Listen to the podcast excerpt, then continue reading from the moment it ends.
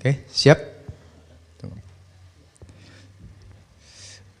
Baik, saudara, saatnya kita akan mendengar firman Tuhan, namun sebelumnya kita berdoa terlebih dahulu. Bapa di dalam sorga, kami bersyukur saat ini kami boleh beribadah kembali secara online Tuhan. Sebentar kami mau mendengar firman Tuhan.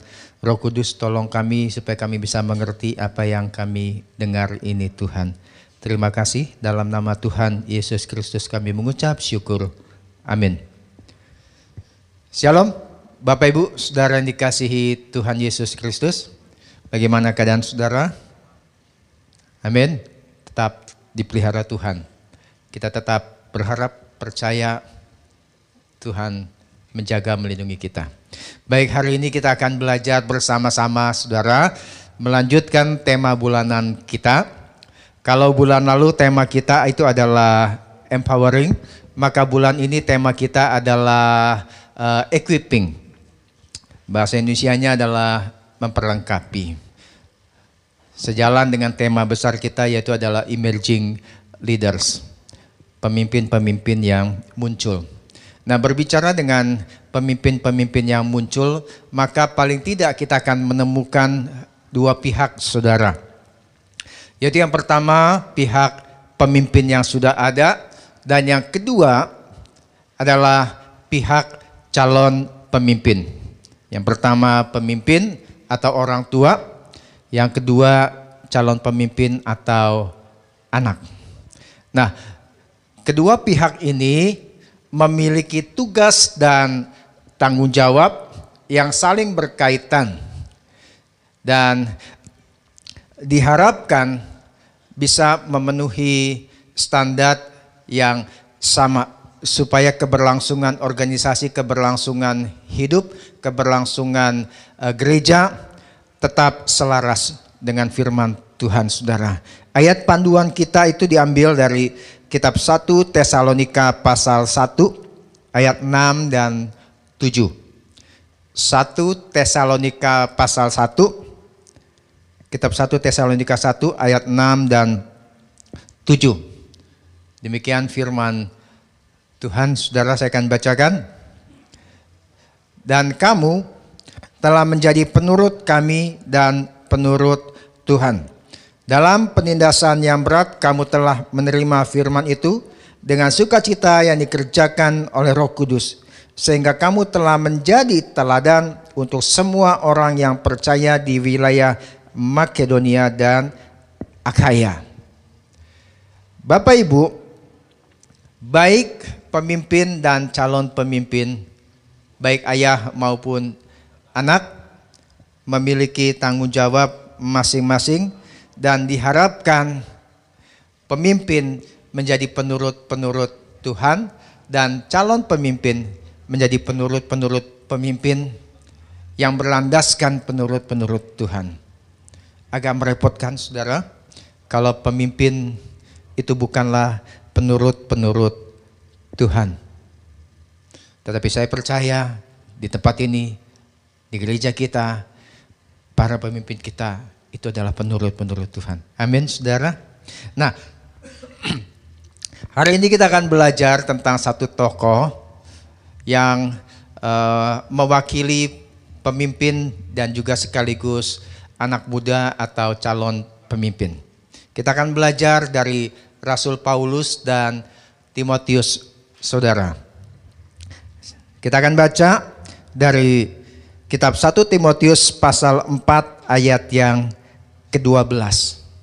1 Timotius 4 ayat yang ke-12.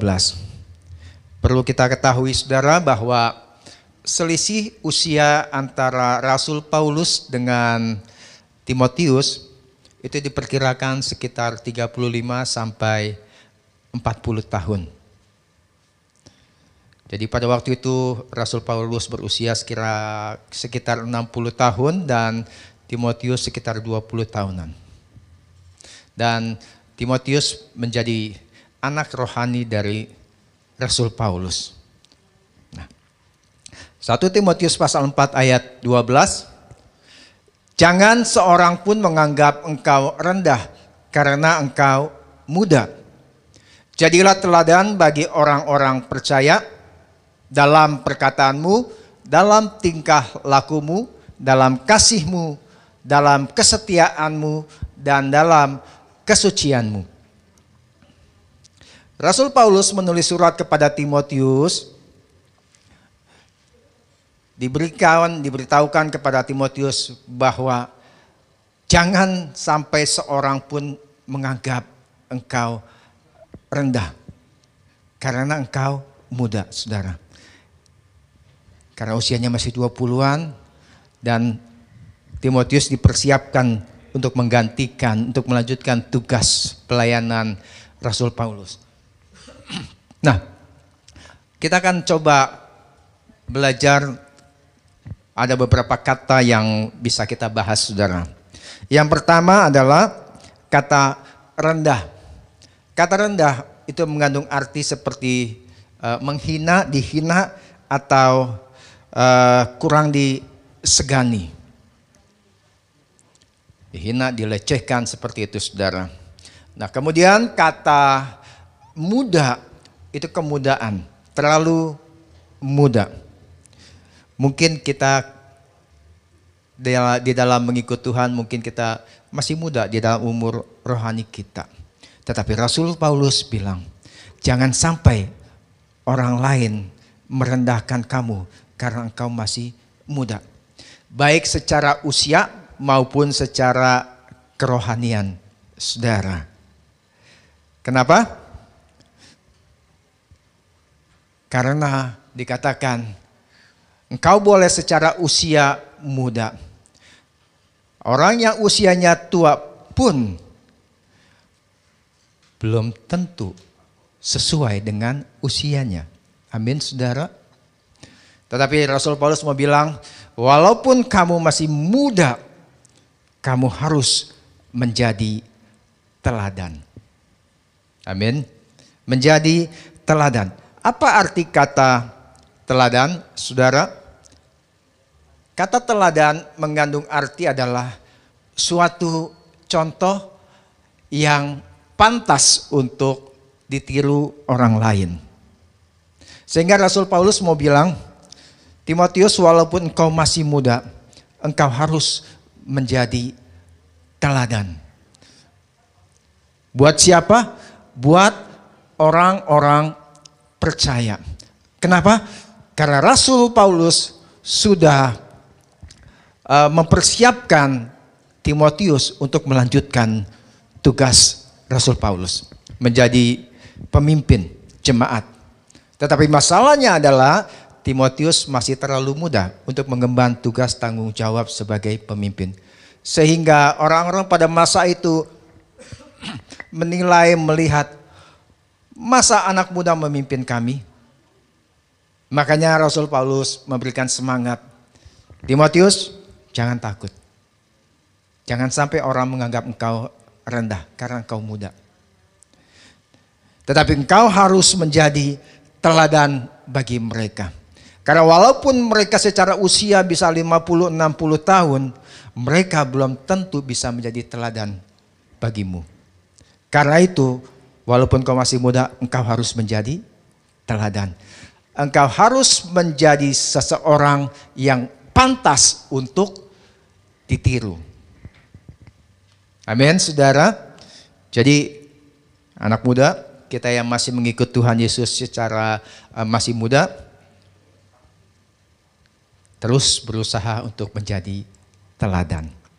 Nah, kita akan belajar bagaimana bisa menjadi teladan.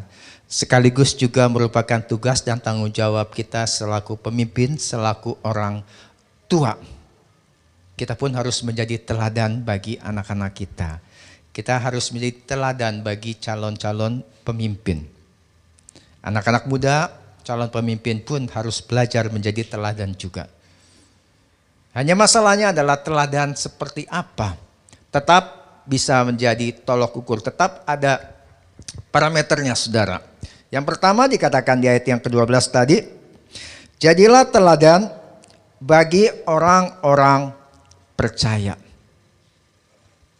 Bagi orang-orang percaya. Apa itu bagi orang-orang percaya?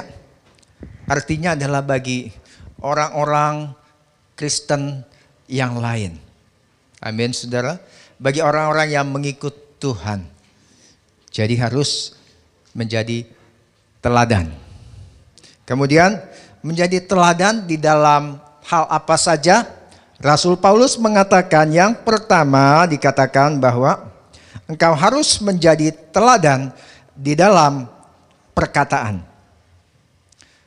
Kalau kita cari bahasa aslinya saudara, kata perkataan itu artinya logos. Apa itu logos? Firman Tuhan yang tertulis. Amin.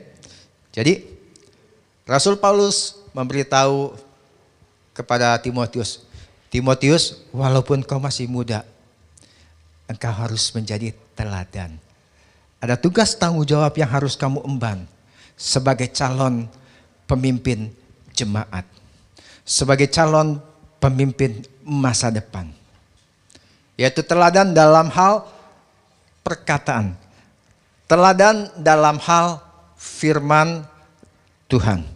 Berarti di sini Rasul Paulus mau bilang, Timotius, untuk menjadi pemimpin, engkau harus dipersiapkan.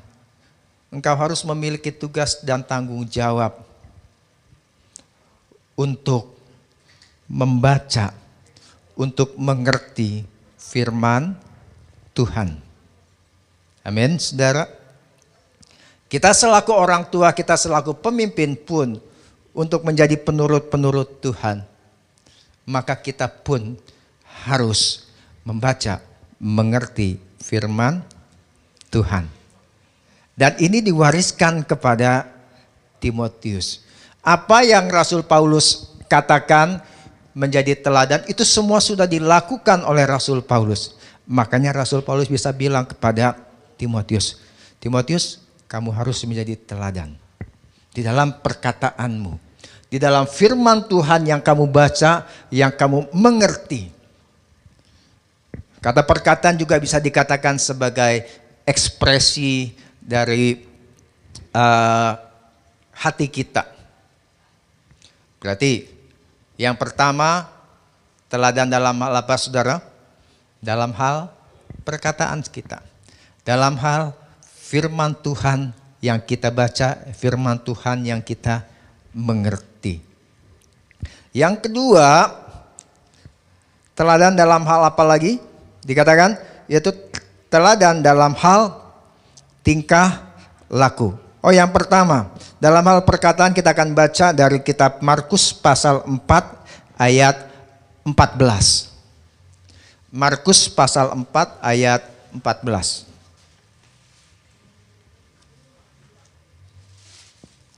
Oke. Okay.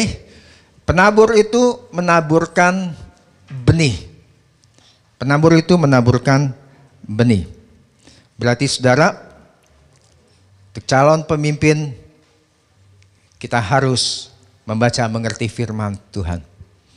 Karena firman Tuhan itulah yang akan kita taburkan kepada jemaat saudara. Itu yang pertama. Yang kedua, teladan dalam hal tingkah laku. Tadi yang pertama teladan dalam perkataan dalam firman, yang kedua teladan dalam hal tingkah laku. Apa itu tingkah laku? Mari kita buka Alkitab kita dari 1 Petrus pasal 2 ayat yang ke-12. 1 Petrus pasal 2 ayat yang ke-12. Milikilah cara hidup yang baik di tengah-tengah bangsa-bangsa bukan Yahudi Supaya apabila mereka memfitnah kamu sebagai orang durjana, mereka dapat melihatnya dari perbuatan-perbuatanmu yang baik dan memuliakan Allah pada hari ia melawat mereka. Berarti yang kedua saudara, kita harus menjadi teladan di dalam cara hidup kita yang baik. Dimulai dari perkataan yang sesuai firman Tuhan, kemudian diekspresikan di dalam cara hidup di dalam tingkah laku kita yang sesuai dengan logos, yang sesuai dengan firman Tuhan. Haleluya. Amin. Itu yang kedua. Teladan dalam hal tingkah laku. Kemudian yang ketiga, teladan hal teladan dalam hal apa? Yaitu dalam hal kasih. Masih dalam satu Timotius pasal yang keempat ayat yang ke-12. 1 Timotius 4 ayat 12. Jadilah teladan bagi orang-orang percaya dalam perkataanmu, dalam tingkah lakumu, dalam kasihmu. Bahasa asli kasih dalam ayat ini adalah agape saudara. Dan ayat ini pun kasih ini adalah sama dengan di kitab Yohanes pasal 3 ayat 16. Karena demikian kasih Allah akan dunia ini. Amin saudara. Apa itu kasih agape? Ada yang bilang kasih tanpa syarat. Amin. Tetapi kasih agape itu cirinya juga kasih yang rela berkorban. Berarti yang ketiga, Rasul Paulus mau bilang kepada Timotius, Timotius, walaupun kau masih muda, kiranya kau belajar menjadi teladan di dalam kualitas kasihmu, yaitu dengan rela berkorban bagi jemaat-jemaat yang kelak Tuhan percayakan. Amin, saudara. Itu yang ketiga. Kemudian teladan dalam hal apa lagi saudara? Yaitu teladan dalam hal kesetiaan. Satu Timotius pasal 4 tadi dalam hal kesetiaanmu. Nah, kata kesetiaan itu sama dengan yang terdapat di dalam kitab Ibrani pasal 11 ayat 1. Kita akan baca.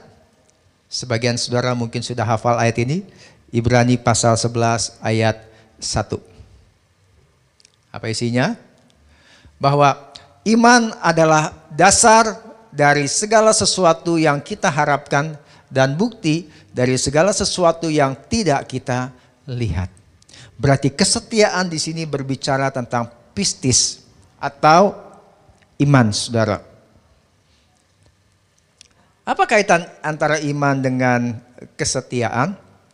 Kalau kita baca kitab Ibrani pasal 11 terutama itu tentang saksi-saksi iman, maka saudara kita lihat kita perhatikan itu semua saksi-saksi iman, semua saksi iman itu akhir hidup mereka itu mereka tetap setia.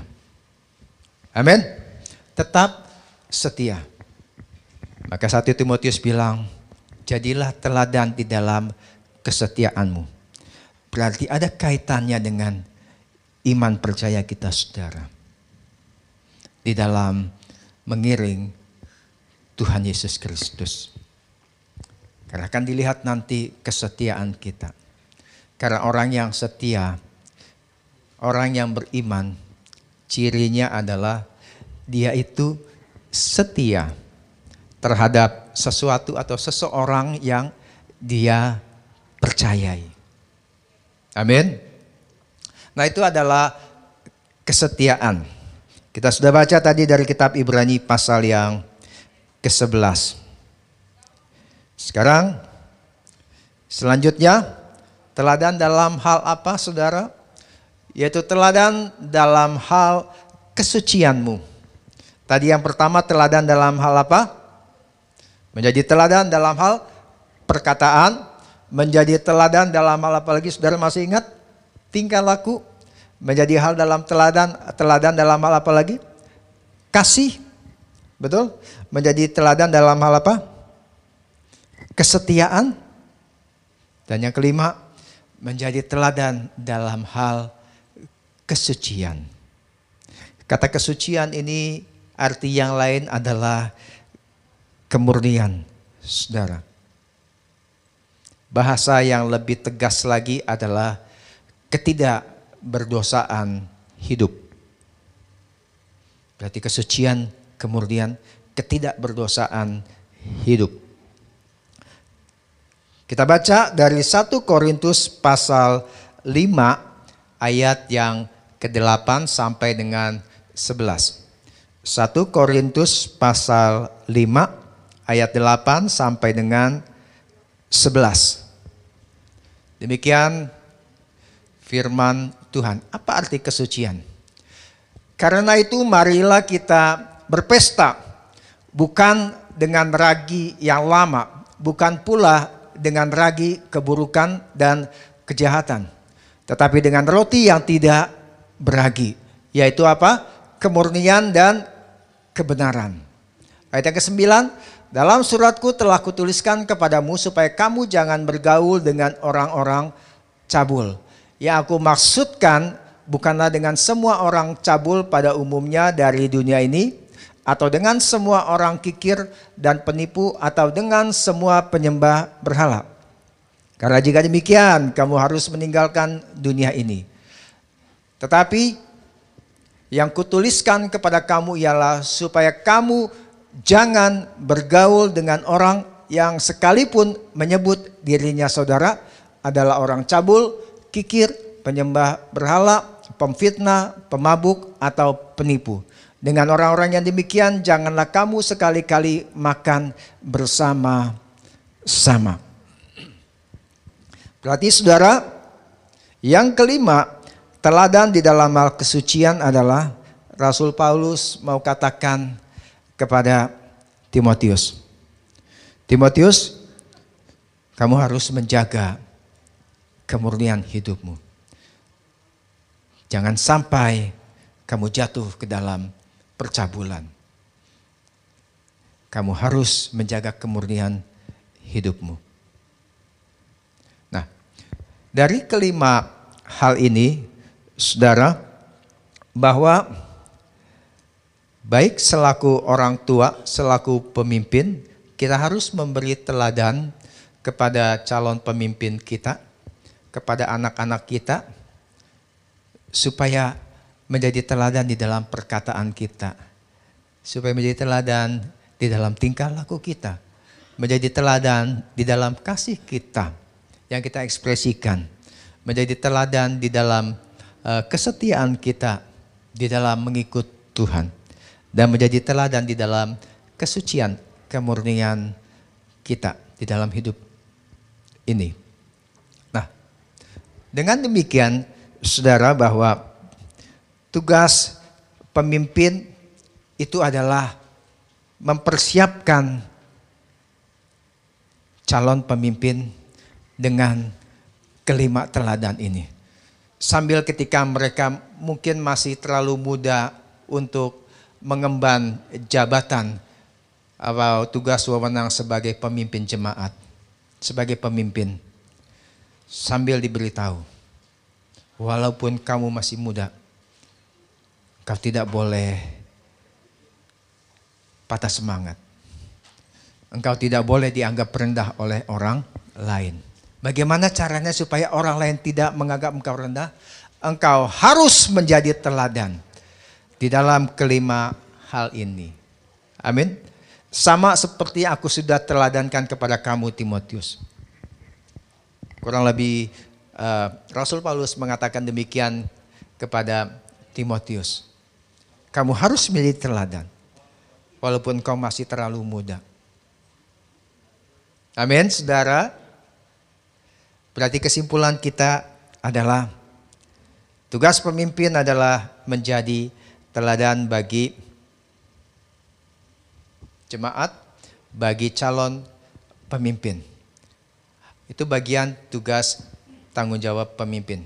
Bagaimana tugas dan tanggung jawab selaku calon pemimpin saudara? Mari kita baca 1 Timotius pasal 4 ayat 13 sampai dengan 16. Kita lanjutkan. Tadi di 12, sekarang 13 sampai dengan 16. 1 Timotius pasal 4 ayat 13 sampai dengan 16. Sementara itu, sampai aku datang, bertekunlah dalam membaca kitab-kitab suci, dalam membangun dan dalam mengajar Ayat 14, jangan lalai dalam mempergunakan karunia yang ada padamu yang telah diberikan kepadamu oleh nubuat dan dengan penumpangan tangan sidang penatua. Perhatikanlah semuanya itu. Hiduplah di dalamnya supaya kemajuanmu nyata kepada semua orang. Ayat 16, awasilah dirimu sendiri dan awasilah ajaranmu. Bertekunlah dalam semuanya itu. Karena dengan berbuat demikian engkau akan menyelamatkan dirimu dan semua orang yang mendengar engkau. Jadi sebagai calon pemimpin, anak-anak muda itu juga memiliki tugas dan tanggung jawab. Bukan saja sekedar melihat teladan dari para pemimpin, bukan saja melihat teladan dari orang tua, tetapi sebagai anak muda, kita pun harus belajar mempersiapkan diri. Ayat yang ke-13, bertekun di dalam membaca, mengerti firman Tuhan. Berarti ada kerjasama antara pemimpin dengan calon pemimpin, saudara. Kalau hanya satu pihak pemimpin saja, sementara calon pemimpin, sementara anak-anak muda tidak aktif, agak timpang. Demikian pula sebaliknya. Jika pemimpinnya bukan penurut-penurut Kristus. Jika pemimpin-pemimpinnya belum menjadi teladan. Akan sangat sulit bagi calon pemimpin untuk meneladani para pemimpin itu. Karena itu perlu kerjasama yang baik. Amin saudara yang dikasihi Tuhan. Jadi kesimpulan kita adalah baik pemimpin dengan orang yang dipimpin dengan calon-calon pemimpin dengan calon-calon pemimpin yang akan muncul perlu kerjasama. Mari kita selaku orang tua, kita selaku pemimpin, mari kita memberi teladan bagi anak-anak kita. Di dalam hal apa saudara? Sudah berkali-kali diingatkan tadi. Teladan dalam hal perkataan, firman Tuhan, dalam hal tingkah laku, dalam hal apa lagi? Iya betul. Kasih.